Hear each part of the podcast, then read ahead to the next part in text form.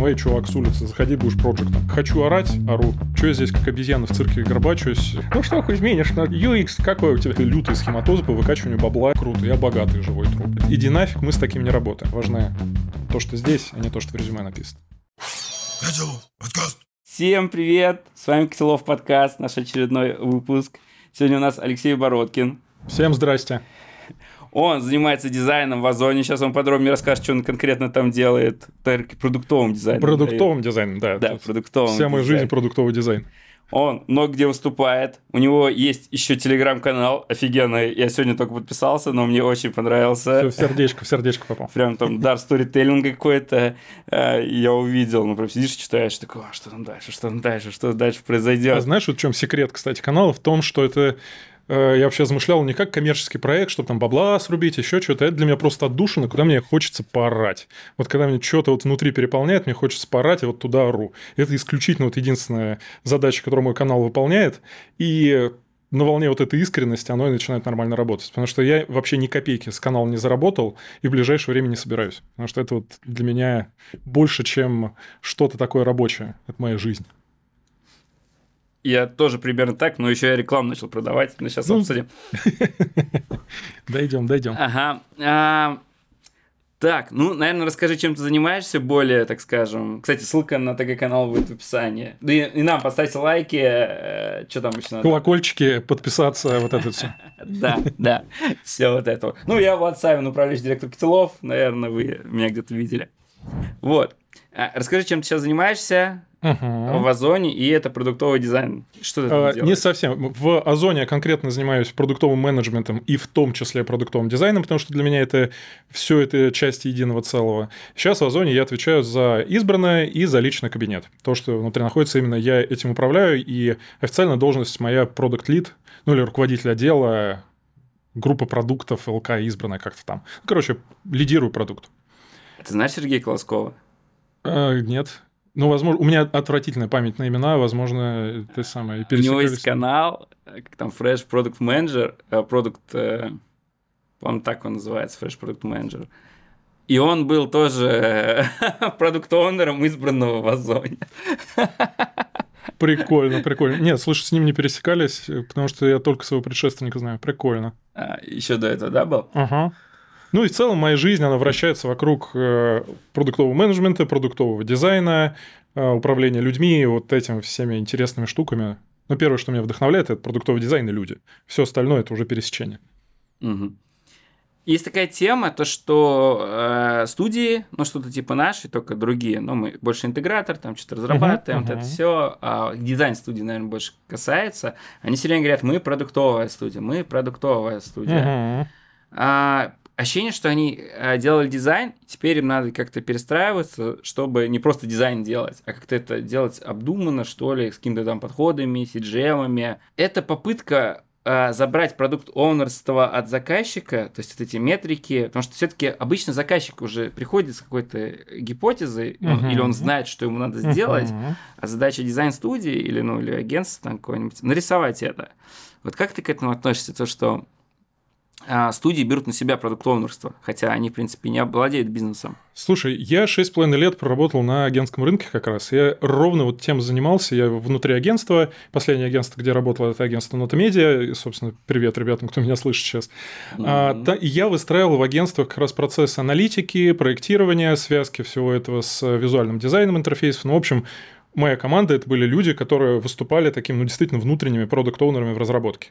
И э, шесть с половиной лет я пытался это строить на агентской стороне, в итоге понял, что это, конечно, хорошая история, потому что она помогает делать более осмысленные проекты, потому что если мы берем ситуацию, когда есть проект, который там загружен вообще всем, чем подряд вам приходится там заниматься, он не всегда может погрузиться нормально в предметную область, он не всегда обладает компетенциями, потому что часто в проектах берут чуть ли там, эй, чувак с улицы, заходи, будешь проектом.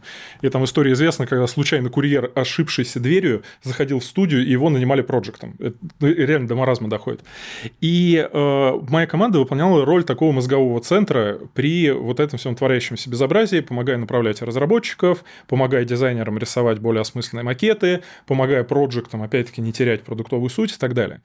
И в какой-то мере у меня это получалось, но в какой-то момент я понял, что эта история очень сильно ограниченная, потому что э, со стороны заказчика всегда есть менеджер, у которого это стоит там в KPI, у которого это прямая должностная обязанность, и он никогда не делегирует принятие сложных решений на сторону агентства. Более того, он может принимать решения заведомо дурацкие, и ты его переубедить не сможешь, потому что если ты начнешь ему втолковывать, что чувак, ты не прав, ты здесь ошибся, да, ты можешь попасть на адекватного менеджера, но, скорее всего, он эту ошибку не совершит в самом начале, а, скорее всего, это будет какой-то чудило, который скажет, я тут заказчик, вы что тут выкобениваетесь, давайте делать, как я сказал.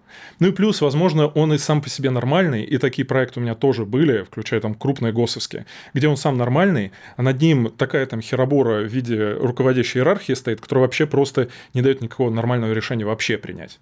Ну и в итоге оказывается, ты сидишь, горбатишься, придумываешь там сложные разные штуки, э, у тебя начинается какой-то конфликт с заказчиком, и в какой-то момент, и с этим тоже доводилось когда-то сталкиваться, э, к тебе приходят и говорят, например, твое собственное руководство, говорит, что чувак, да, очень классно, конечно, но у нас же есть заказчик, как бы он деньги платит, и мы должны ему нравиться, а ты тут начинаешь вот эту вот какую-то историю непонятную раскручивать. Ну, это там в разных агентствах у меня в разной мере оно проявлялось, но бывало.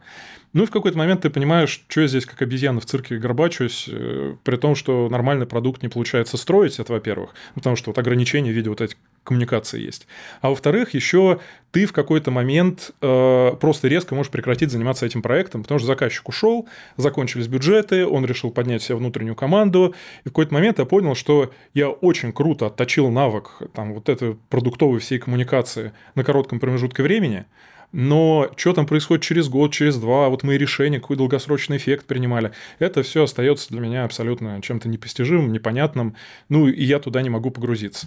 Ну и в итоге это и была причина, почему я перекатился на продуктовую сторону, потому что я не смог вот в этом противоречии, когда есть агентство, которое работает в сфере услуг и должно понравиться заказчику, в принципе, да, принимает какие-то решения, но может плясать под его дуду, и это нормально, это такой формат работы. И с другой стороны, есть я, который хочет, вот видит там продукт, ценности продукта, продуктового дизайна, и вот с этой историей я не очень оказался совместим. Да, на рынке есть агентство, которое, если, например, клиент начинает желать какую-то херню, э, агентство ему говорит, иди нафиг, мы с таким не работаем. Но их там можно перечислить по пальцам одной руки пьяного лесоруба, и, ну, такая история, как мне кажется, не очень тиражируемая.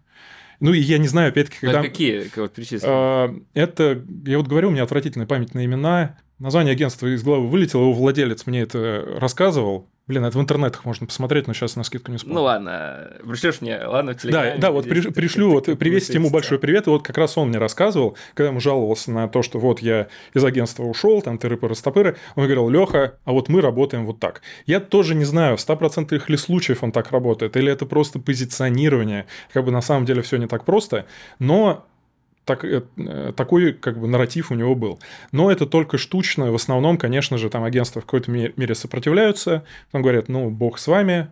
Ну, потому что выбирать мешок денег, и ты такой гордый сидишь нищий, ну, понятно, тут бизнес не так устроен. Ну и вот, и, собственно, с агентства я ушел. То есть, подытоживая, в определенных пределах это строить можно, это у меня получалось, но не стоит обольщаться, что прям продуктовую экспертизу вы заберете у компании, будете весь из себя такой самостоятельный продуктовый центр. Это возможно, но очень ограниченное или время, или очень ограниченные масштабы. Или выборочной компании, с кем удалось договориться, но это э, растиражировать не удастся, скорее всего. Но это мое такое личное мнение, личный опыт. Угу. А продуктоунерство получалось когда-нибудь забрать именно, то есть, э, приоритетные задачи? А, да, получалось. Э, такая история была неоднократная. Ну, она обычно там две истории было таких вот паттерна глобальных, как к этому подходили. Или изначально был суперадекватный заказчик, который говорил, ребята, мы только заказчики, вы лучше знаете, что можно делать, давайте с вами сядем, как раз раскидаем приоритеты, что запускать, мы верим в вашей экспертизе. Ну и такие заказчики были на вес золота, наверное, если все они были, я бы до сих пор на продуктовой стороне работал. Mm-hmm. И второй тип заказчиков... Э, на агентской стороне. На агентской, да, конечно, на агентской стороне. Mm-hmm. И второй тип заказчиков классный был, это с которыми ты начинаешь работать по какому-нибудь жесткому водопаду, где они сами выставляют приоритеты, говорят, вот это делайте, вот это делайте.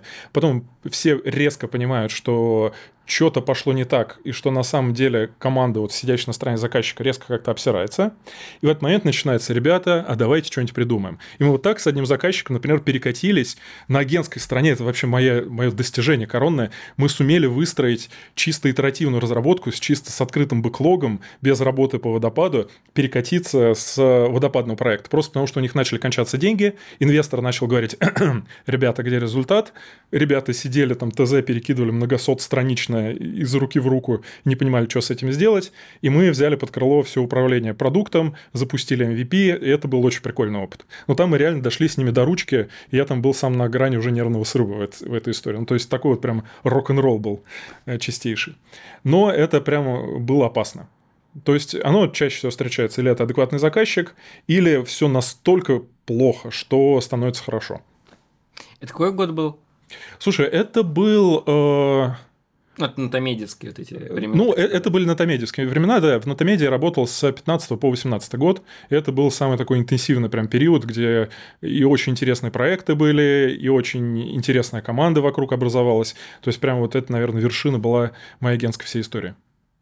Сейчас пять лет прошло, студии все-таки прокачались какой-то продуктовой историей. То есть, вот, наверное, в 2018 году очень мало кто ходил и кричал, что мы продуктовая студия разработки, мы там... А тогда был в моде UX еще, да-да-да. А, да, UX, да, все кричали? Да, что... Ну, там, там, знаешь, там такая история есть, что помимо, да, сути, что меняются времена, люди начинают там действительно глубже в процессы вникать, там уже понимать, что такое CGM, это использовать и так далее. Есть еще история, когда просто меняются ширмы за одними и теми же людьми, и вот на дизайнерах я эту эволюцию наблюдал всегда великолепно. Сперва были, значит, у нас просто дизайнеры, потом были модные UI-дизайнеры, дизайнеры интерфейсов, потом резко, как раз агентская история была, щелкнул э, что-то в небе пальцами, все резко стали UX-ерами. Mm-hmm. Тогда реально меня, вот человек, который уже миллион лет э, вкачивается в UX, мне от слова UX начало тошнить, потому что я уже ожидал, выйду на улицу, там бабки на скамейке сидят, и там, ну что изменишь, ну там вот, что, UX какой у тебя? И, короче, это меня начало от этого тошнить, и это было модно. Хотя это были все тоже, по сути, все те же дизайнеры,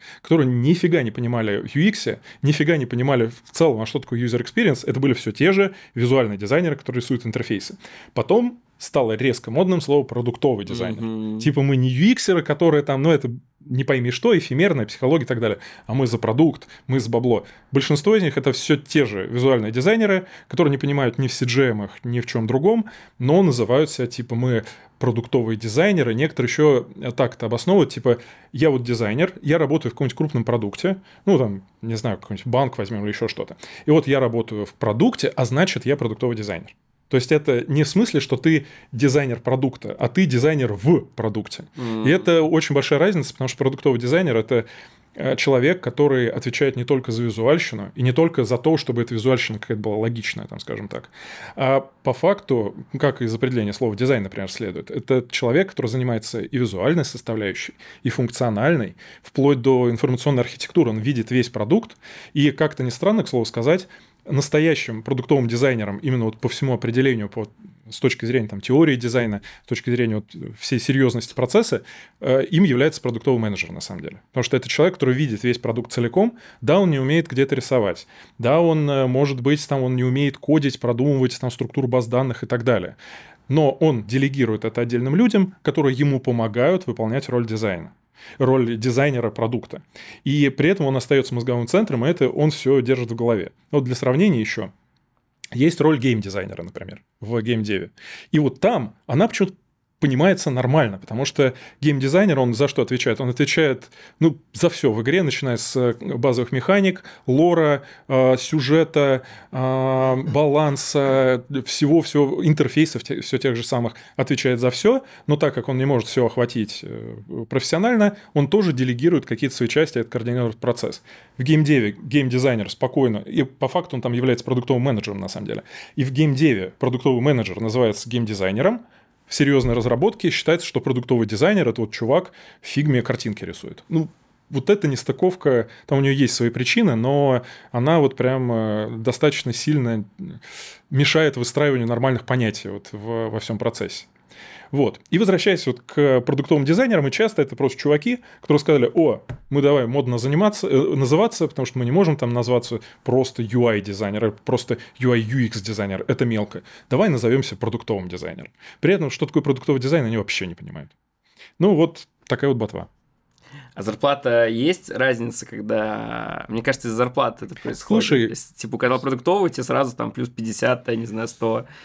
Я как-то, знаешь, сел, решил посчитать, а, вот взять слово там, допустим, дизайнер, и посчитать, сколько, в каких разных вариациях, в разных компаниях оно называется. Я насчитал порядка 20 разных терминов, как оно может называться. И причем в разных компаниях, там, берешь продуктового дизайнера, где-то действительно чувак, который как правая рука продукта, работает с продуктом, смотрит на метрики, копается в исследованиях и так далее, где-то продуктовый дизайнер, это просто, ну, что тебе фигме нарисовать. И понятно, что в первом случае это крутейший дизайнер, которому будет отваливать гору бабла, во втором случае, ну, он ничем не отличается от UI-щика, платит ему так же, так же как UI-щику. И вот это вот терминологический бардак абсолютный херобора, ну, да, это вот отличительная э, черта рынка дизайна. Поэтому я всем советую, кто идет устраиваться дизайнером, блин, расспрашивать, а что вы будете делать. Потому что еще сколько раз я натыкался на людей, которые мы приходим рисовать макеты, мы такие классные, придумать продукты, идеи, тестить гипотезы и так далее. Ему говорят, так, вот те кнопки, давай фигач. Он такой, а я же продуктовый дизайнер. Он говорит, ну да, вот кнопки рисуй. Ну и все, и как бы мечта распалась, человек выгорел, профессию покинул. Поэтому вот здесь сколько получает продуктовый дизайнер, разница просто огромная, может быть. Но лучше написать в себя э, в названии резюме UX, UI или продуктовый, или, или кто, кто там еще есть? Ну, лучше для кого? Если надо пустить пыль в глаза и типа попробовать устроиться на какую-то крутую вакансию, да, там можно хоть царем себя назвать и писать, что я продуктовый дизайнер, я там работал в продуктах и так далее. Если хочется нормально, адекватно себя оценить, надо прикинуть, а насколько, в принципе, вот ты, дизайнер, разбираешься, а такое продуктовый менеджмент.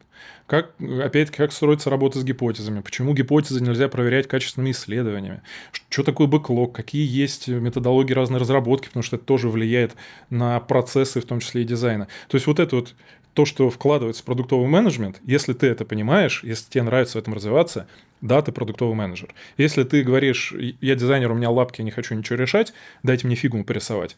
Ну, скорее всего, ты UI, ну, с натяжечкой UX, потому что UX это требует, опять-таки, понимания и психологии, что такое CGM, что такое ментальные модели, дофига всего.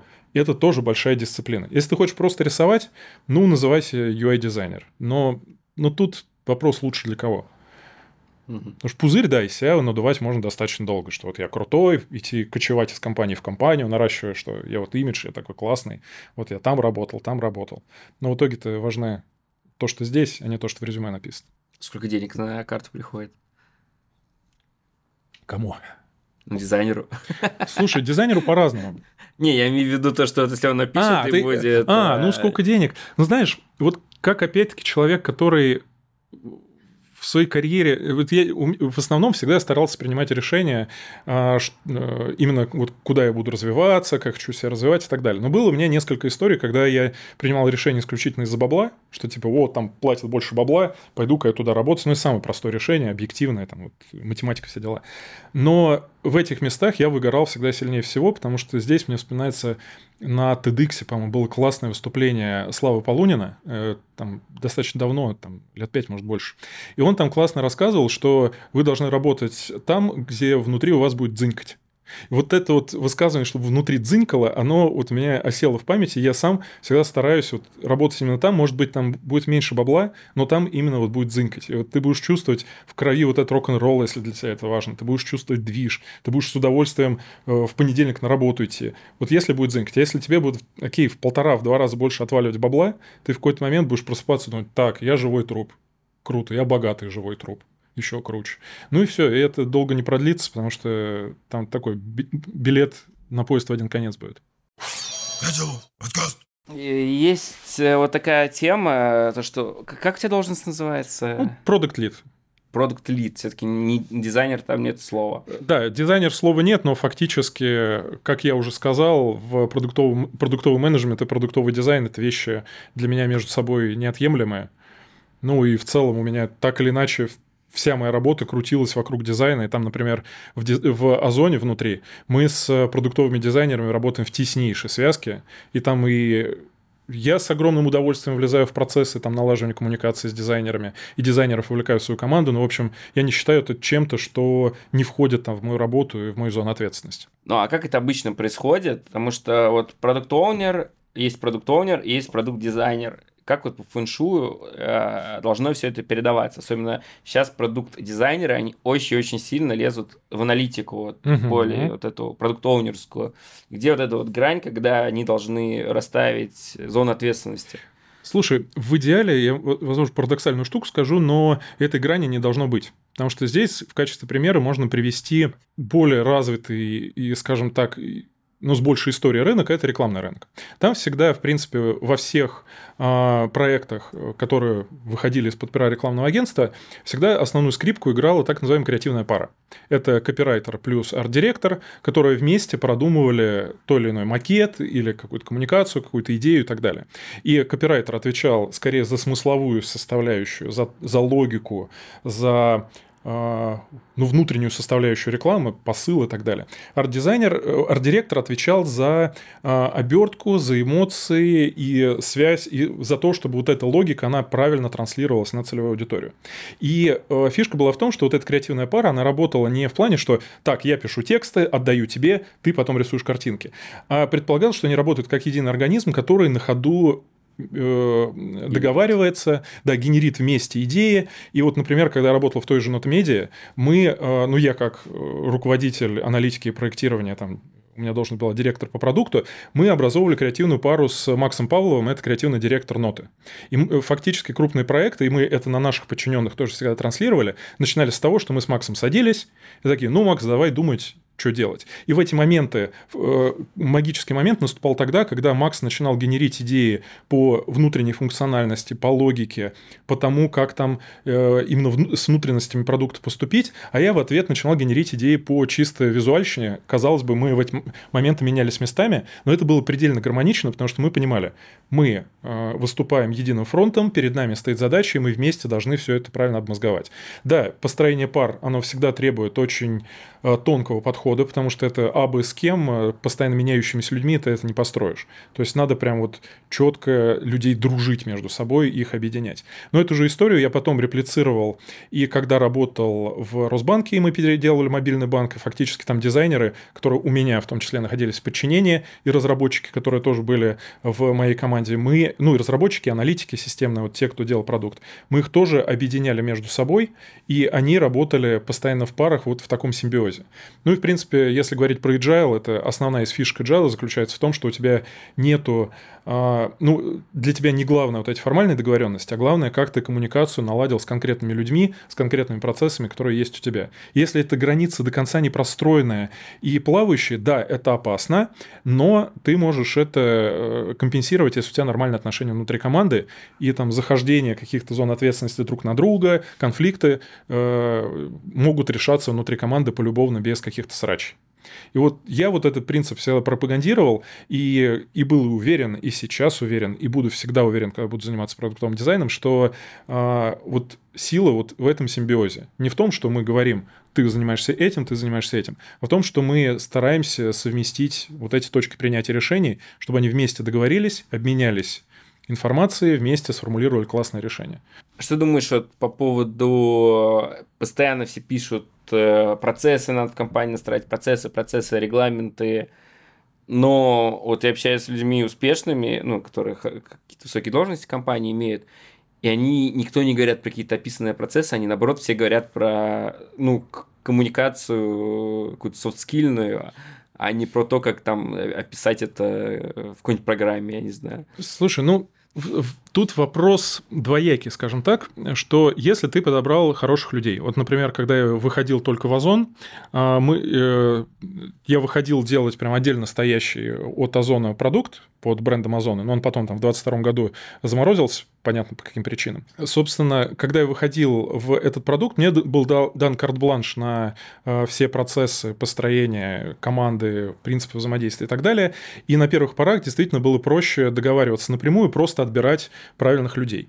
И у нас была достаточно небольшая кучка людей, все друг друга знают, э, все вручную отобраны, и там вот эта коммуникационная хорошая история срабатывала.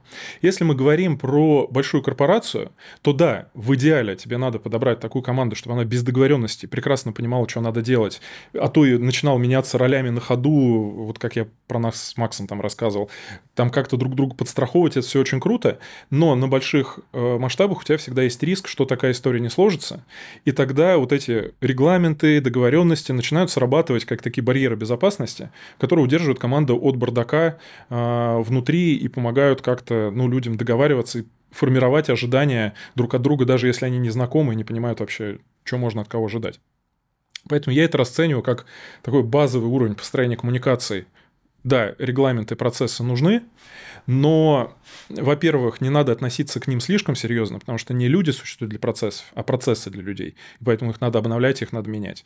И э, очень важно как раз вот эти вот процессы, слушать людей и эти процессы подстраивать, если начинается какая-то твориться фигня. И все, ну, например, как там вот базовая история, все вот любят проводить снэдапы, например, там вот по, в куче разных agile методологий. Каждый день с командой собираемся, там, смотрим задачи и так далее. Есть, я встречал там два полярных подхода. В одном подходе, да, все собираются, обсудили, какие проблемы, разбежались, ну или там, что нас удерживает от достижения результатов, обсудили, разбежались, все классно, все работаем.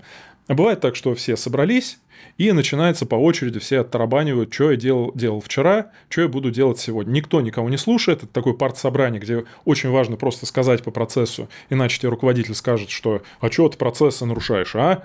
И, ну, пользы в этом абсолютно никакой нет. Потому что все вырождается в мертвые какие-то вот такие вот вещи. Наверное, на таких э, чисто процессных историях без нормальных отношений внутри команды что-то сделать можно, но в супер успешный продукт я не верю, что можно построить на подобных историях. Потому что я часто повторяю, что классные продукты – это всегда э, производная не от процессов, а производная от э, любви внутри команды. Именно любви, вот насколько люди любят то, что они делают, насколько туда вкачиваются. А это ты регламентом никогда не обяжешь, что так, ты люби свой продукт. Оно не так работает абсолютно. Ну, а если это супер огромная корпорация, в принципе, Озон тоже уже супер огромная корпорация. Ну, я там сравнил с каким-нибудь Microsoft, но Озон-то тоже уже, наверное... Озон большой, да, да, да. Типа, да. Наверное, его даже к ну, Microsoft, наверное, нельзя причислить. Ну, Microsoft, конечно, здоровее, но да, Озон корпорация большая, и как раз вот... Угу. Второго про... уровня, наверное, по размеру. Если мы берем Apple, там, Microsoft, Макдональдс. Ну, с Макдональдсом, конечно, ну, Макдональдс это вообще там огромный этот спрут опояса Шемир угу. э, в плане масштабов. Ну, э, скажем так, да, Озон большой, конечно, да, он подчиняется правилам большой корпорации, несмотря на то, что там старается, э, все стараются практиковать матричные подходы, гибкие команды и так далее. Но все равно э, закон больших чисел, да, работает. И да, в Озоне тоже есть регламенты. Да, там есть процессы и люди, которые следят за этими процессами.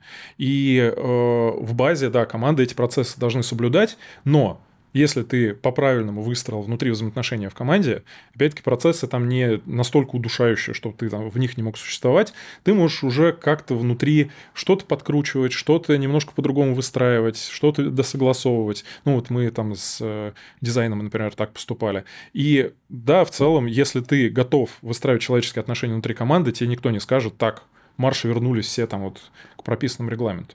Потому что регламент, он создан в помощь людям, не в то, чтобы их там придавить могильной плитой, и чтобы не шевелился никто. А как ты думаешь, вот сегодня мы отказались от э, контракта для государства за 40 миллионов рублей, что он был фиксовый. Угу. А, и причем мы, у нас был матч заказчик, ну, матч, э, заказчик вообще, ну, э, прикольный был, короче. Мы там свой мерч делали, Digital Jack, понравился, угу. короче прикольно, у нас есть мерч, покажу. А вон он висит, он, видишь, куртка рабочая. А там Digital Jack. ГБУ жилищник. Да, да, да, да, да. Они вот видели это, ну, у нас на сайте, мы продаем его. Слушай, а знаешь, в чем еще прикол вот подобного мерча? Если ты его оденешь, ты повсюду сможешь проходить незамеченным, без пропуска и так далее. Потому что, а, что, дворник пошел, наверное, мусор вынести. Слушай, класс, это ключ от всех дверей. Я один раз был на концерте в нем. И ко мне подходит парень такой, ты, говорит, электрик? Я говорю, да. Он говорит, я тоже на электрика. Я говорю, о, ты, говорит, там ты учился? Я говорю, да. И в том, и в том он меня начинает какой-то вопрос первый спрашивает какой-то там по работе. Я такой, нет, я не электрик. Кайф, слушай, вот это, вот это мерч офигенно. Да, так вот, короче, ты им понравился тоже мерч, ну, как бы они прикольные, веселые, молодые. А, но fix там вот у них был контракт fix овый, waterfall ный fix, да, угу. не T&M, когда там часы оплачиваются. Как думаешь, вот а, Озон вот добрался, да, вот до этого выделения бюджетов, чтобы их а, пилить, э, ну, в хорошем Слушай, случае пилить. ну, в Озоне, что проще, у нас практически, ну, в очень крайних случаях, а в случае с разработкой практически никогда, ничего на сторону не отдается. То есть это исключительно внутренние команды, исключительно внутренняя разработка, и на подрядчиков как раз мы с этой историей-то и не идем, что и большой плюс, на самом деле, сравнивая там с другими про- проектами компаний, в которых я работал. Ну, э, все равно же, получается, у вас есть заказчик.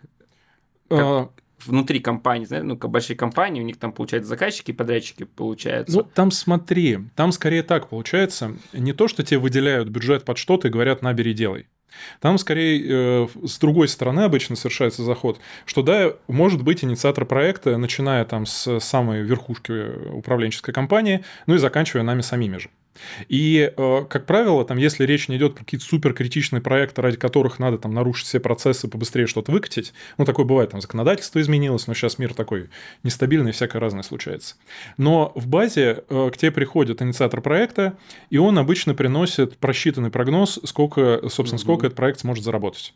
И ты с ним этот проект, э, этот прогноз обсуждаешь, его челленджишь, влезаешь в цифры и так далее.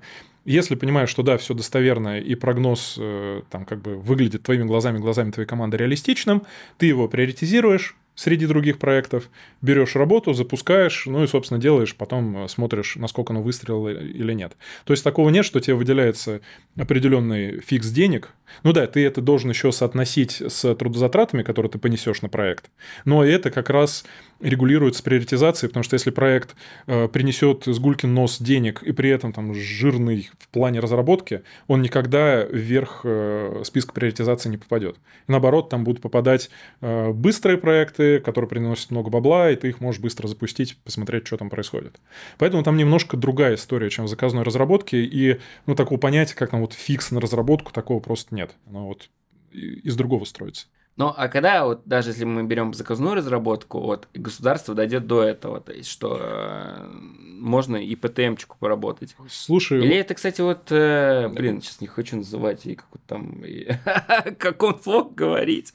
Говорят, что вот эти антикоррупционные различные, э, как сказать, организации превратили вот в то, что теперь жесткий waterfall ты постоянно прям должен это выполнить, там что-то не так, так тебя себя покарает, лучше сделай э, хуйню, но чтобы она была в документе прописана. Да, да. Ну, собственно, вот когда на агентских рын... Э, в агентствах работал, тут конкретных имен сейчас называть не буду, чтобы это, но э, я работал в агентствах, бывало, в которых добрая там треть или половина проекта были крупные ГОСы или угу. просто ГОСы. И там, конечно, были у нас попытки тоже играть в какой-то ТМ, в какую-то гибкость и так далее. Обычно это удерживалось так, что э, есть инициативный какой-то проект, ну или там руководитель какой-то на стороне заказчика, он говорит, ребята, вот у нас есть э, наш ТЗ, которое вот, вот рамки, то, что мы как минимум должны выполнить, и оно как-то по верхам там что-то описывает, и в это должно легко вписаться. На это выделяются бюджеты, а дальше мы с вами там будем год или там несколько лет сотрудничать, и в этих рамках мы постоянно с вами будем бэклог выстраивать. Э, и в такой э, схеме нам удавалось работать, но проблема была в том, что оно очень сильно зависело от человеческого фактора, потому что если в какой-то момент, а это у ГОСов вообще ни разу не редкий кейс, меняется внезапно этот проект, приходит другой дубовый дядька, который поднимает всю документацию, говорит, а так, а что у вас тут вот было сказано, не сделали. А еще ему надо показать, какой он молодец. Еще надо показать, и вот это начинается. То там все говно, которое типа было. Очень оно держится на вот таком человеческом факторе. И с учетом, что в госсекторе с э, грамотными управленцами, которые понимают, как работает цифра, всегда, скажем так, напряг, вот буду политкорректен, то там э, это часто очень большой залет и огромные риски для агентства, если они влезают в вот этот псевдо-agile с каким-то фиксом.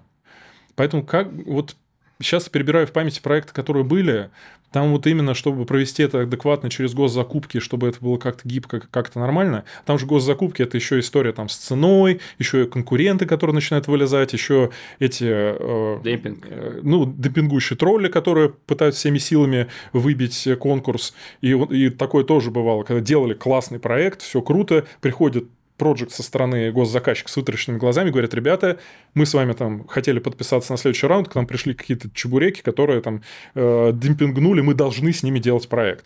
И mm-hmm. начиналось там какие-то схематозы, а давайте мы вас пустим, а вы будете типа подрядчиками этих чебуреков, и чебуреки будут типа перед нами отчитываться, но с вами будем напрямую работать. Ну, понятно, это в итоге запутается до такой степени, что э, в итоге ты чаще всего выходишь просто какие-то минуса и просто доделаешь просто тупо, чтобы в портфолио положить и забыть, и все, как бы, ладно, с ними работать. обычно такого портфолио уже не кладешь, потому что там какая-то жопа получилась. Э, да, и это, во-первых. Или вообще тебе запрещают это класть портфолио, потому что изначально по условиям ты не мог про это вообще никак говорить. Это вообще самые золотые вещи.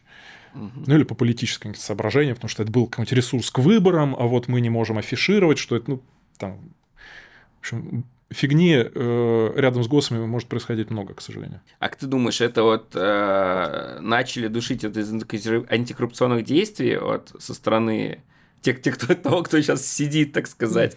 Слушай... Ощущение, что можно было как-то более гибко все сделать, но вот сейчас прям вообще, ну вот, вот приходит тот контракт 40 миллионов, и казался, ну, контракт мечты, да, там утрированно.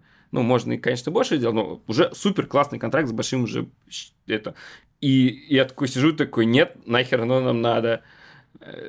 Где вот, по-твоему, вот эта вот золотая середина, что ли? Слушай, ну вот на вопрос, почему так вышло, наверное, тут сложно дать ответ. Ну, по, по моим соображениям, там это такое пересечение двух факторов. Во-первых, из того фактора, что в целом такой вот, ну, глобальный управленческий флер, что ли, и все, что связано с государством, часто строится из принципа «кабы чего не вышло». То есть, на всякий случай гайки пережмем, потому что мало ли что где-то выстрелят, лучше пережать, как бы люди ничего, как э, Михаил Зощенко у себя писал, человек не плоха ко всему привыкает. Как бы. Там люди как-то адаптируют, что-то найдут. Это с одной стороны. С другой стороны, поскольку там у меня много знакомых работают в госсекторе, с этим связано, я всегда слушаю их прохладные былины, насколько же там много людей, которые обожают придумать какие-то схематозы. И вот как я там сижу и вижу там вводные по продукту, могу быстро придумать, а как продукт, концепцию выстроить, там пользователь туда-сюда, они ровно так же понимают, глядя на бизнес, а как на этом навариться, подтянуть какую-нибудь куму из Твери, который там работает э, в какой-то организации, а вот этот товарищ, он бывший ФСБшник, давайте вот это все выстроим. И там просто в момент они выстраивают какие-то лютые схематозы по выкачиванию бабла из окружающей действительности. И когда есть вот такие товарищи, то вот будучи законодателем, наверное, ты еще больше начнешь винтить эти гайки, чтобы хоть как-то их какой-то струе удержать и э, не дать им куда-то вылезти. Можно ли более гибко это выстроить? Очевидно, наверное, можно. Но с учетом, что в госсектор с большим скрипом идут люди, которые там хотят чего-то вот делать классно и так далее, потому что ну, мотивационный там порог надо определенный преодолеть для себя, чтобы это решение принять. Потому что я вот, например, лично вряд ли смогу пойти работать с госами после всех этих, э, ну вот, после всего опыта и глядя, как там процесс строится и так далее. Просто вот не мое.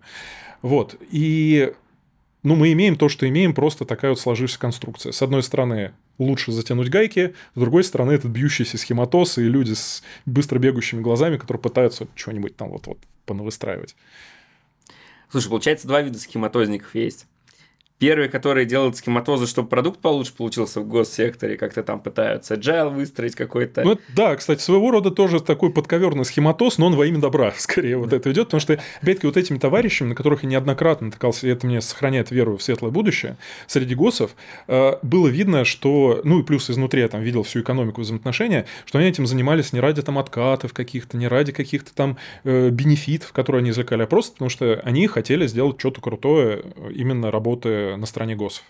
И да, они шли там в обход системы, пытались что-то сделать, но они не ради личной выгоды это делали, а просто потому что они хотели сделать, э, ну, какой-то вклад, что-то вот ощутимое, хорошее для себя. И вот это было круто. Но да, в итоге это был схематоз такого, как это назвать можно, э, доброкачественный схематоз, во. А, ну, вот, кстати, госуслуги, да, МОСРУ, вообще же классно. Во, значит. кстати, вот примерно МОСРУ это вообще там офигенный менеджмент был, который... Потому что НОТ это... Э, там у нас была отдельная команда, которая еще поднимала на крыло, делала МОСРУ, но моя команда тоже привлекалась на отдельные фичи, поэтому для меня МОСРУ тоже чуть-чуть проект родной.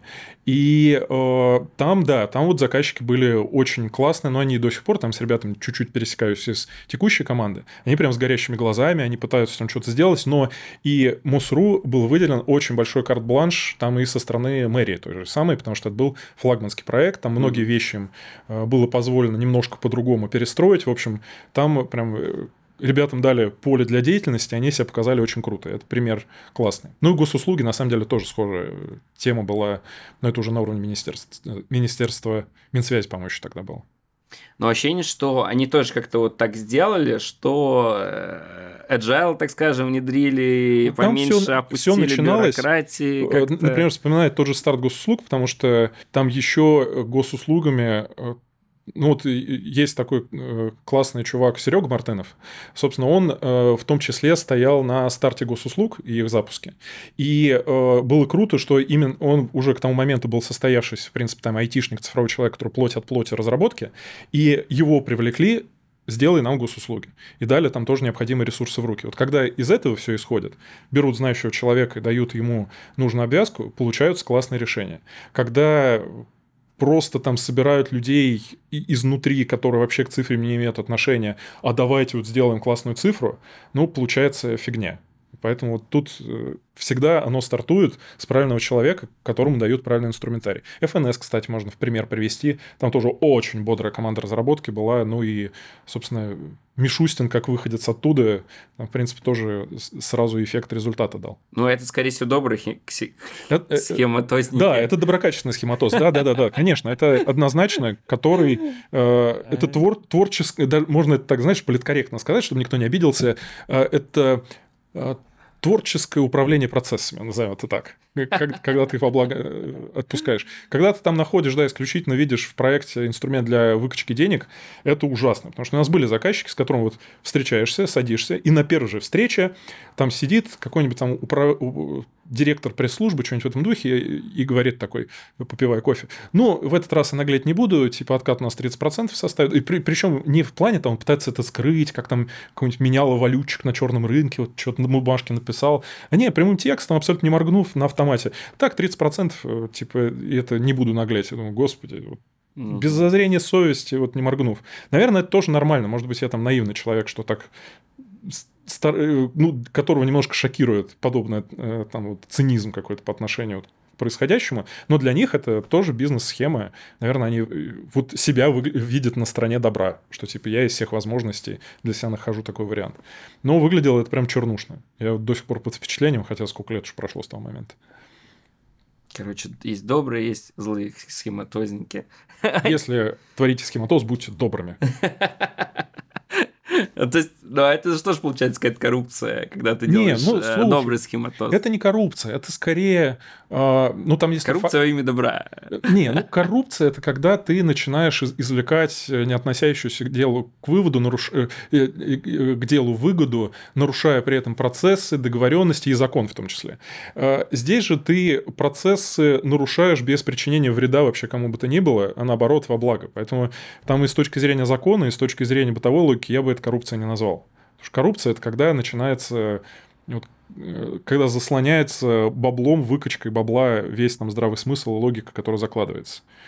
Вот здесь скорее просто вот сама мысль не умещается в приготовленные для нее процессы, и начинаются попытки обхода. Вот схематозом, да, можно назвать, потому что это он и есть. Коррупция нет, это все-таки там негативная коннотация. Я в этом вижу. Да, и, к слову сказать, очень важный дисклеймер. То, что я тут говорю там, про государственное устройство, это исключительно моя личная точка зрения. К Озону не имеющая никакого отношения, так что я говорю тут чисто от себя. Но это на всякий случай дисклеймер. Ну, слушай, потому что тут же это Леха из Озона, чтобы ассоциации были у всех правильные. Ты часто выступаешь на конференциях. Кстати, мы познакомились по поводу рифа. Угу. Кое мы, короче, такие общались с Рифом, и такие вот, Лёша есть. И э, ощущение, что ты какой-то, ну, для Рифа человек особый, или там часто выступал, вот расскажи, какой это у вас. Слушай, ну, с Риф у меня история любви давняя, потому что когда-то, ну, я с digital ом достаточно давно работаю, с 2001 года, если быть точным, и у меня первые лет 9 или 10 э, работы с digital ом, это была журналистика, копирайтинг, вот все, вся хорошая такая работа с текстами. И в ту пору, это был год, наверное, 2005 или 2006, а, я успел поработать на Рифе как журналист, а потом еще как сотрудник пресс-службы самого Рифа. И, э, собственно, ну и тогда как-то изнутри на это все поглядев, уже стал там своим знакомым человеком, и до сих пор это дружбу и теплую любовь к Рифу и организаторам до сих пор испытываю. И э, потом, когда я начал выступать интенсивно, это уже было сильно позже, когда я влюбился в продуктовый дизайн, в UX, в то, в создание продуктов и так далее. И я быстро загорелся, начал про это рассказывать своими там, мыслями, эмоциями, делиться находками и так далее. То, естественно, RIF, как одно из очень важных э, и центральных таких IT-мероприятий, которые есть, стало для меня такой одной из первых точек, которые мне надо было покорить и начать там выступать. Ну, потому что для меня это это как и важная личная история, так и в целом, ну, это индустриальный как бы центр. Самое главное, конфа, который есть. Говорим интернет, подразумеваем риф. Говорим риф, подразумеваем рунет. Все как бы хорошо.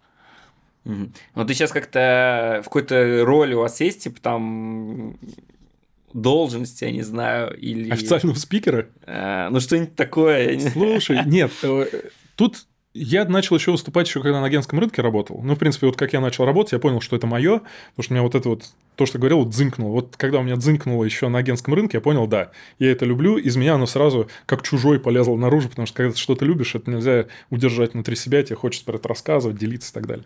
И, э, в принципе, всегда переходя в новую компанию, одно из первых вещей, которые я делаю, я встречаюсь с пресс-службой, ну, или теми ребятами, которые эту функцию выполняют, и говорю, всем привет, вот я Леха, я выступаю, давайте договариваться, а как будем меня там привлекать, ну и просто будьте в курсе, что я тут выступаю, тут какие-то активности развожу.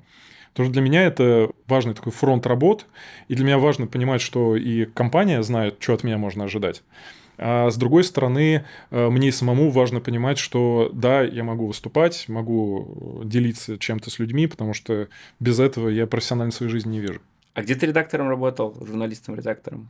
А, если говорить про журналистскую карьеру, наверное, вершина моей был «Коммерсант. Деньги». Я там писал про бизнес и про IT. Наш заказчик «Коммерсант». «Коммерсант» крутый. Кстати, с «Коммерсантом» в роли заказчика я тоже успел поработать. Это было очень для меня тепло и прям классно. Вот. Э, «Коммерсант» очень крутые. И э, Плюс еще журналистом работал в бизнес-журнале тоже долго. Это издательский дом компьютера там, по-моему, сейчас они уже и не очень живы, насколько я помню. Вот, но тогда не, еще... Давно не слышал их. Да, я что-то сейчас сказал, тоже подумал, что давно про них не слышал. Угу. Вот, а, ну возможно, и... Возможно, о них уже нельзя плохо говорить. Возможно, возможно. Тогда мир их бумажному праху, да. А, ну и, собственно, копирайтером я работал там для разных компаний. Самое интересное, наверное, это было... Ну и плюс роль редактора еще для проектов компании Аби выполнял. Это тоже очень интересно. Аби это... Аби Лингва. Да, ABBYY, на самом деле они называются Аби, потому что это на языке мяу-яо, означает, по-моему, зоркий глаз, если не ошибаюсь. Это какой-то там один из э, достаточно небольших языков. Там целая философия за этим строится. И э, копирайтером я работал в компании Bittrex э, еще до того, как они стали 1С Bittrex. Как раз вот э, в период слияния я еще тоже там был. И они тогда были небольшие. Тоже было очень любопытно пообщаться. И тогда и напрямую там и с Серегой Рыжиковым, и там оно было очень классно. И э, еще долго работал копирайтером у Ашманова, сперва Ашманов партнеры, потом в его стартапе наносемантика. Ну, это тоже с огромным теплом вспоминаю, потому что Игорь, конечно, это мозг. Там с ним очень много мой почерпнул. Он, кстати, мало кто знает, но Игорь просто обожает, э, обладает обалденным чутьем к тексту.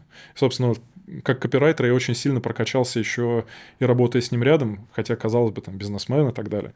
Но он очень много мне передал тогда. А ты не думаешь, что вот, вот эти soft skills вот у редакторов, они очень классно развиты? Угу. И прям можно вот на них, то есть надо только найти, идти не в редактуру, а с этими soft skills развивать какой-то другой навык, и там коммуникации, Слушай, рассказчика, оно... продаж. А. Продажи а... тоже же, это же ну, редакторство, продажи, можно сказать. Ну, в принципе, да. Да и, и не только редакторство, когда журналистом работаешь, коммуникация – это же ключевая история, потому что тебе надо… Для меня это более-менее все ну, в одном. Ну, для меня редактор – это скорее как человек, который помогает другим журналистам создавать угу. то, что они создают. Но если, да, глобально взять, как угу. человек, который работает с текстом, и это не SEO-шный копирайтер, который там говно пишет за 5, 5 рублей ведерко, угу. а, то да, конечно, это все все про коммуникацию, это еще про анализ информации, потому что тебе надо в короткое время прокачать через себя огромный массив информации, выделить оттуда главное, это все понятным языком описать. И да, оно немножко провоцирует на такой дилетантский подход к окружающей действительности, потому что ты уже на автомате иногда информацию начинаешь там просто фильтровать, запоминать только главное, отбрасывать ненужное и отбрасывать так интенсивно, что потом сложно вспомнить, что это было. Но это действительно сильно мне помогает, и Поэтому вот, вот эти 10 лет, которые в основном э, мне приносили деньги работы с текстами, так или иначе, копирайтер ли, журналист ли, редактор ли, я тоже с большой благодарностью воспринимаю, потому что оно меня сформировало. То есть это не был просто там период, типа вот забыть, это что-то там стороннее, этого стесняться и так далее. Это очень важная такая кирпичик или ступенька в моем росте была. Вообще есть ощущение, что люди, которые хорошо пишут, они гораздо успешнее, чем те, кто плохо пишет. Есть, безусловно, кто, ну, выдуманные миры какие-то придумывает. Там, наверное, с этим не так хорошо, как люди, которые умеют свой опыт в текст перенести и интересно рассказать. Ну, а вот что успешен ты подразумеваешь? Вот именно успешен финансово или скорее успешен там как профессионал, профессионал или успешен как интересный человек, что не всегда с деньгами коррелирует на самом деле? Я бы, наверное, чуть про финансовый бы, э, как такой ну, более-менее понятный мерил, так сказать.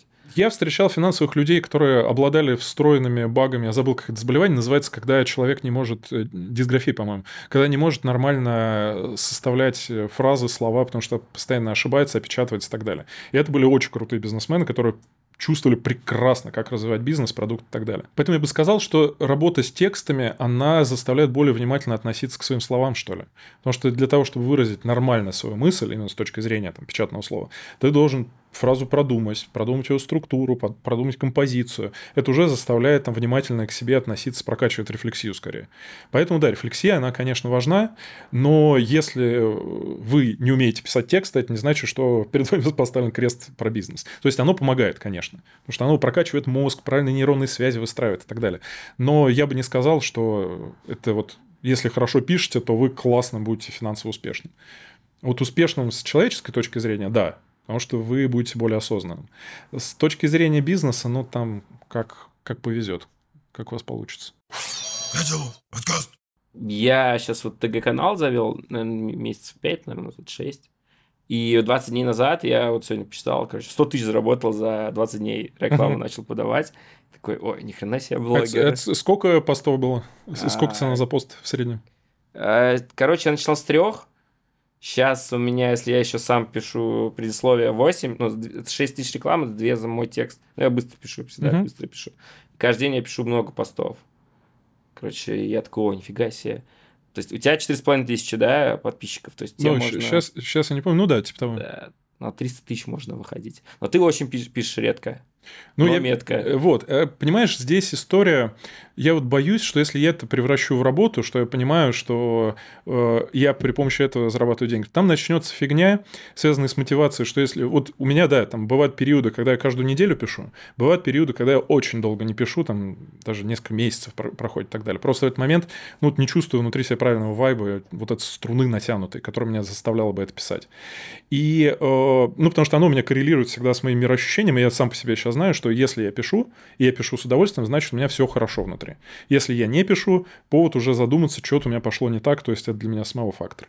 Если это все превращу в работу, то, во-первых, мне придется там придумать себе, писать контент-план, его выдерживать, обязательно вот это писать, темы, про это я могу писать, а это не могу писать. Для меня количество подписчиков станет важным, потому что сейчас, да, я радуюсь, конечно, когда у меня они растут, но я понимаю, что я напишу то, что важно мне, какие-то люди не поймут, от меня отвалятся, мне сейчас на это плевать. И я это все равно напишу, потому что для меня это важно мои мысли выразить, потому что это я, Леха, со всеми преимуществами, своими недостатками. Если я превращу это в работу, то начнется это фильтр, тут не скажи, тут не сделай. Для меня основная ценность, что вот все, что меня волнует, туда бахаю. Это оно скорее мне важно для ну, и формирования там и своего образа как живого человека, который есть искренне. СВО образы. Я сейчас думал, сейчас что-то про СВО Не-не-не-не-не-не. Не-не-не, Дэвид Блейн. Не надо. Скукош обратно. Я тоже что-то испугался. Это самое... Потемнело в глазах. Я буду это слово собственного, например, собственного образа. Вот. И, и у меня сейчас принципиальная позиция, ну, пока что, может быть, потом выйду на такие цифры, ко мне выйдут с таким предложением, там, Леха, на тебе 300 тысяч за пост, давай. Я, наверное, призадумаюсь, что-нибудь придумаю.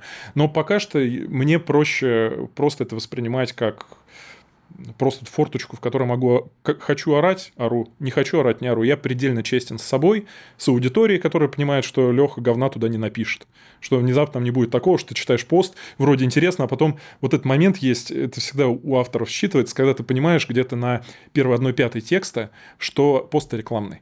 Потому что там он фальшак немножко, здесь как-то вот что-то не то упомянул. Некоторые как-то балансируют на грани, но ты начинаешь чувствовать немножко чужой. Да, понимаешь, человек деньги зарабатывает, он не просто так это делает, но все равно есть какой-то в этом что-то такое искусственное. Для меня важно, чтобы люди пришли, как на кухню сели, я такой, ну, ребят, Сейчас Леха вам расскажет то, что думает. Да, я могу ошибаться, да, я могу там писать какие-то вещи, которые, возможно, я там вообще даже не прав. Вообще в реальности все по-другому выглядит. Но одно могу обещать своей аудитории, что я искренен. И вот эту искренность я не хочу терять. Может быть, потом придумаю формат, где я буду искренним и буду что-то предлагать людям. Но пока я что-то вот... За те деньги, которые мне предлагают, я большого смысла не вижу. Ну, окей, там, 3000 рублей срублю. В итоге 300 в месяц. Не, ну в месяц, но это сколько постов? Это 100 это, постов. Но тебе надо больше это мне надо писать. писать и своих постов угу. больше, потому что иначе у меня рекламное говно будет сплошное. Угу. Если писать мало, то денег столько мне заплатить, ну и что мне эти там 9 тысяч рублей в месяц, ну спасибо, как бы лучше ну, формат блога должен быть, да, несколько другим. И ну, мне по кайфу каждый день я прям до себя стопаю, чтобы всех уже там не, не закошмарить с количеством постов. Ну, для меня каждый пост это роды. Потому что вот для меня оно... И когда работал журналистом, копирайтом, для меня это было вся трудность, что у меня каждый текст рождался прям с болью, почти физической. Я там доводился до ручки, прям вот в, в таком состоянии что-то создавал. И сейчас это тоже история есть. Для меня там написать пост это не просто вот угу. там выразить свою мысль, это у меня выразить меня самого, свое естество. Это такой процесс прям энергозатратный, я бы сказал. Угу. Ну, хороший подход, когда... Хотя тоже не за денег, но мне просто прикольно было себя блогером почувствовать, и мне ну, 100 тысяч для меня это Нет, тут я ни, ни в коем случае ага. не осуждаю. Тот, кто выстраивает так коммуникацию, структуру блога, в котором есть рекламная интеграция, потому что там по UX есть э, авторы каналов, которых я очень сильно уважаю, обожаю, и да, они встраивают рекламу и говорят честно, вот, да, ребята, реклама. Но у них такой формат, для них это абсолютно органично. Здесь я понимаю, что для меня это такой вот уголок подсознания Лехи Бородкина, и там вот, ну, не удается рекламную растяжку ни на что прикрепить, вот просто вот отторгает мое нутро это у меня клево получилось, у меня рекламируются люди, и все смотрят, типа, что кто рекламирует. Ну, у меня директор в основном рекламируется. Еще нетворкинг офигенный наводит. Тебе пишет директор, хочет тебя прорекламироваться, начинаешь с ним болтать, и уже знакомый, и он уже на подкасте у тебя сидит. Кстати, вот это классная абсолютно вещь, а, что если с кем-то хочешь познакомиться, короче, можно у него рекламу покупаешь у него, Клевая тема, да. И, а если еще креативную эту рекламу делаешь, он думает, о, прикольный чел, и как-то начинаете коммуницировать, кайфую от рекламы, но сейчас уже лень что-то там говорить, покупайте, там, это, ну, короче, думать, что ну, с этим и, делать. И знаешь, еще какой момент, это все равно работа. Мне хватает моей основной работы, и я понимаю, что если я захочу больше зарабатывать, я при помощи основной работы эффективнее смогу там развиться и э, денег больше заработать, при этом не наступая на собственную совесть. Поэтому тут это для меня не работа, работы это для меня как, ну, чистое творчество, можно сказать, да. Где я что-то хочу сказать миру и все. Ничего не требую взамен. Ну, кстати, вот ХЗ по деньгам, вот у Лебедева 10 миллионов он с телеграм-канала имеет. Ну да. И он это больше, чем с его студии Но... наверняка он же может себе позволить это сейчас, ну, грубо говоря, в какой-то момент, я думаю, он принимал решение, вот я вкачиваю свою там студию в свои активности, я вкачиваю в блог, сколько это приносит. И он в какой-то момент понял, да, блогерская вся эта активность мне принесет или приносит гораздо больше бабла. Сейчас я понимаю, что вот те объемы, которые мне потребуют сил там вот это все вкачать в канал, который есть сейчас, и те объемы, которые получают основной работы, ну, это несопоставимая история здесь. Ну, и плюс вот эти вот личные истории, что мне это просто удовольствие не будет приносить. Но для этого надо удовольствие, чтобы это приносило, чтобы раскачиваться. Потому что я не блогер, а только маску нашел. Да, согласен, что надо как-то иметь желание, любовь именно к постоянному постингу. Вот ключевое слово любовь, любовь, если, любовь. Если, если ее не будет, то ну хер ты делаешь блог, который будет популярен, типа, ну и активный, популярный, чтобы можно было рекламу продавать. подкаст. Ставишь ли ты какие-то цели, вот ну, выступая на том же самом рифе, э, цель презентации, то есть что ты должен после него получить? Э, я скорее ставлю цель, что люди должны из моей презентации для себя извлечь. Ну, потому что для меня, я не знаю, может, у меня такая продеформация, постоянно просто даже как так по-русски это сказать. Короче, я долгое время в прошлом занимался волонтерством, но именно там социальным волонтерством, то, что называется, там к детям в больнице ходили, там вот, вот эта вся активность. И для меня просто очень важная история, что есть моя деятельность, которая э, зарабатывает мне бабки, потому что для меня бабки важны, потому что это семья, это моя деятельность, ну и как бы прямая профессиональная штука. А еще мне важно заниматься чем-то, что будет давать пользу окружающим, не обязательно, причем а, с денежной отдачей, а может быть и вообще без денежной отдачи. Потому что 95, наверное, процентов моих выступлений, если не больше, я за них ни копейки не получаю.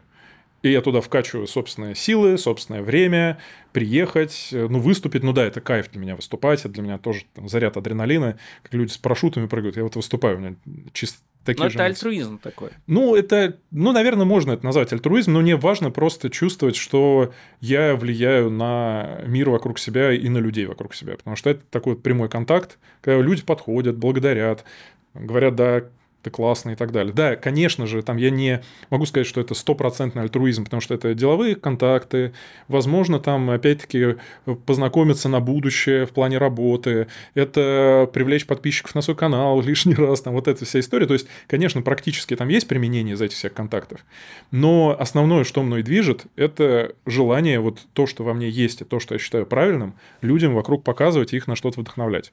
Может быть, это и неправильно с их точки зрения, но я хотя бы это покажу, донесу это аргументирую.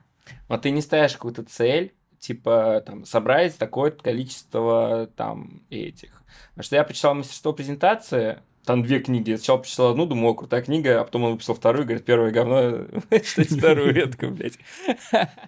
Э, он говорит, надо цель поставить, там, собрать КП, там, собрать подписчиков, Короче, Слушай, у тебя такое это более... про скорее продающую презентацию, он говорит, то есть которую ты осуществляешь как часть своей профессиональной деятельности. То есть ты там продажник, ты выступаешь на конфе, ты должен э, окупить свое выступление там и так далее. Это как бы, да, это нормальная история, наверное, эти правила нормально срабатывают.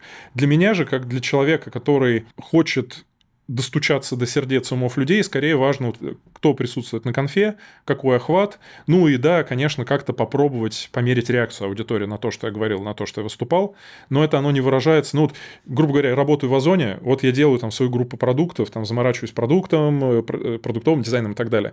И вот выступаю на рифе. Вот что мне с того риф? Ну да, я расскажу, какой Озон классный, как у нас все классно устроено.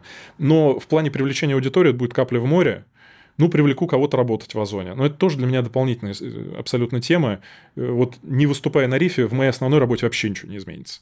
А вот в плане моего мироощущения, не выступая на рифе, я понимаю, что я вот все свои мысли, они пропадают во мне.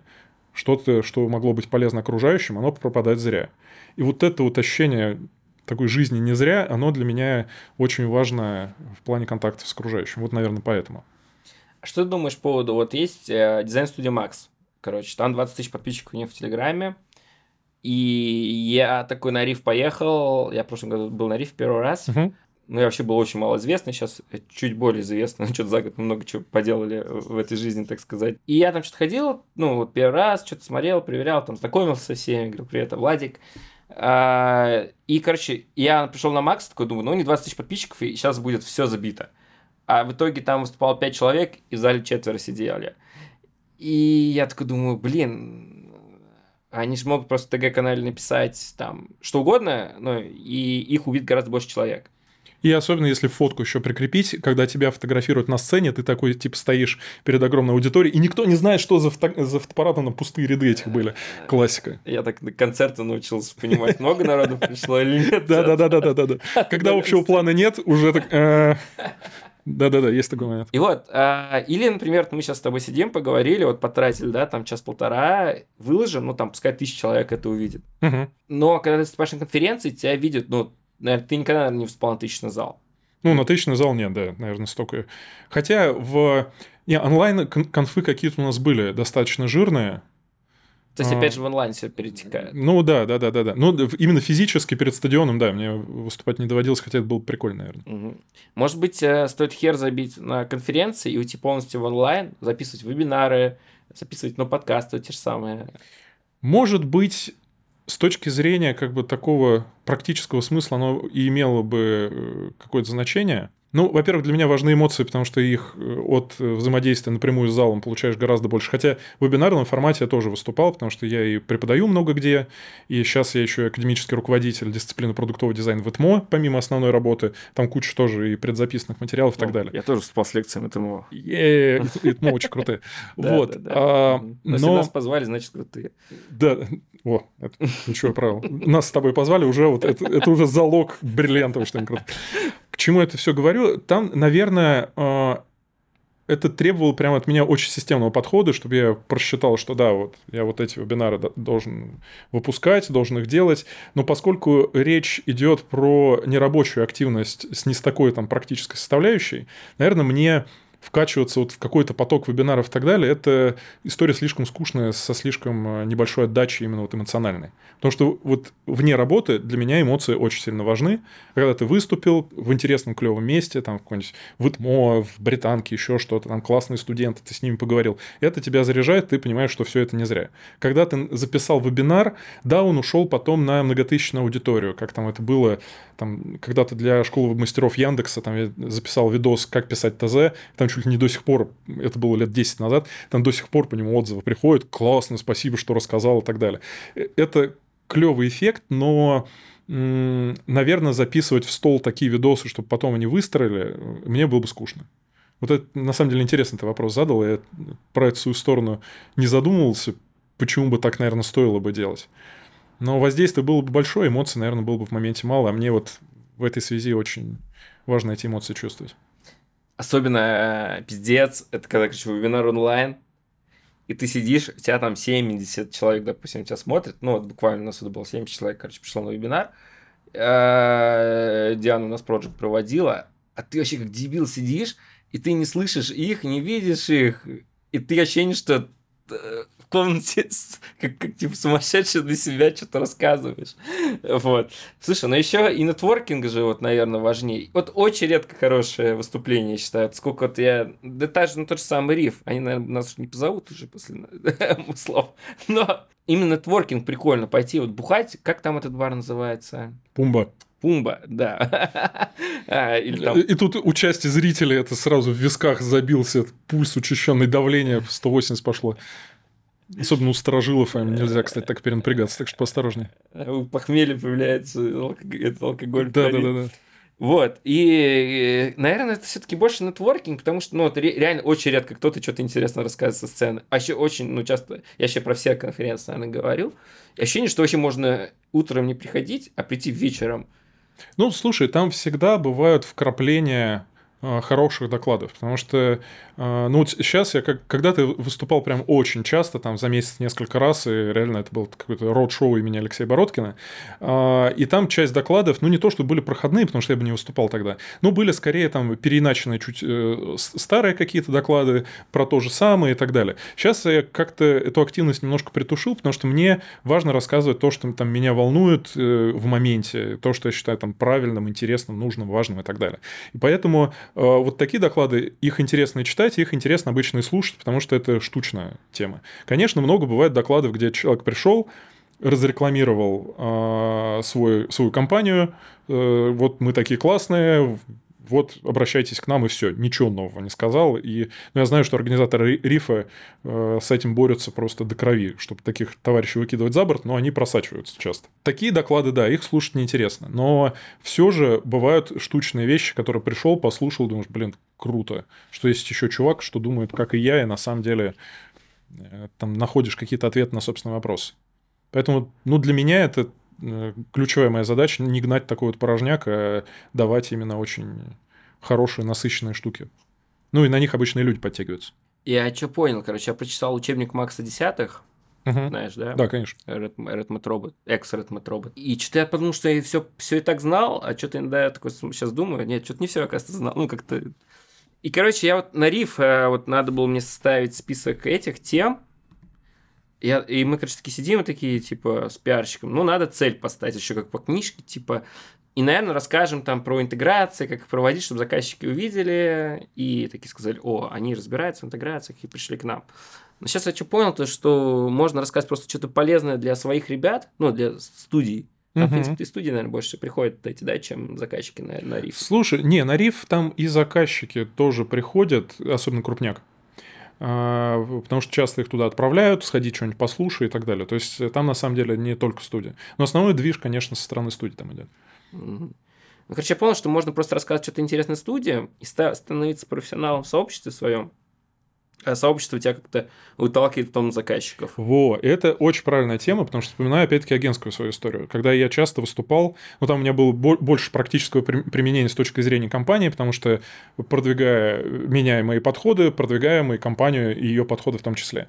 И э, там я тоже фокусировался не на том, чтобы рассказать заказчикам, смотрите, какие мы классные, какие мы живые, какие мы клевые. Я говорил по делу, что, ребята, вот у нас вот такие подходы, такие процессы, вот здесь у нас была вот такая жопа, вот здесь у нас были такие классные моменты, вот как мы с этим справлялись. Это было интересно слушать агентством, но при этом ко мне подваливали после выступлений и заказчики, и говорили, о, как у вас интересно устроено, мы сами поняли, как это там вашими глазами выглядит, а давайте с вами поработаем и так далее. То есть, ну, потому что это, опять-таки, это была честность, искренность, и люди понимали, что им пришли не впаривать, а им пришли рассказывать про что-то интересное, просто с, не, с отсутствием вот этой корысти, какой-то корыстной заинтересованности. А это люди всегда чувствуют. Тут возвращаясь к моему каналу, опять-таки вот эта история, когда искренность, она помогает людям доверять каналу. Когда понимаешь, что ты мне начнешь впаривать какую-то мутату, а в первую очередь ты любишь свою работу и хочешь этой любовью делиться. Так что здесь, наверное, тактика тоже хорошая. Поставить целью, поделиться своей любовью к тому, что вы делаете, а эта любовь, она уже будет э, проникать и заказчикам, и студиям, и потенциальным сотрудникам, всем. Короче, мы сегодня про любовь к процессам, к лю... про любовь к доброкачественным схематозам и про выступления на конференциях с темами, которые тебе нравятся, а не которые что-то продать кому-то. Потому что продуктовый дизайн, он не может существовать без любви. Вернее, может, но это будет так, на полшишки. А полноценный продуктовый дизайн, он требует присутствия любви обязательно. Но из-за этого я и люблю, в свою очередь, продуктовый дизайн. Давайте на это заканчивать. По-моему, лучше уже сегодня ничего не будет. А, спасибо, ребят, что послушали. Поставьте нам лайк. Напишите нам комментарий какой-нибудь, чтобы у нас э, эти повыше видео поднялось. А, клево сегодня гость был. Ну, и пишет, очень классно пишет, подписывайтесь. Это не как я вас заебу своими И я на вас не буду зарабатывать при этом, прикиньте. А я буду вас заебывать и зарабатывать на вас деньги. Но это честно, кстати. Да не, кстати, я думаю отменять рекламу уже. Ну, типа, что-то задолбался я. Ну, ладно. Короче, подписывайтесь на нас, на YouTube канал, наш телеграм-канал Котеловский, на мой, на канал Лёши. Вообще будет у вас счастье какое-то и любовь. Всем пока, и главное, любите друг друга и то, что вы делаете. Ура! Это подкаст.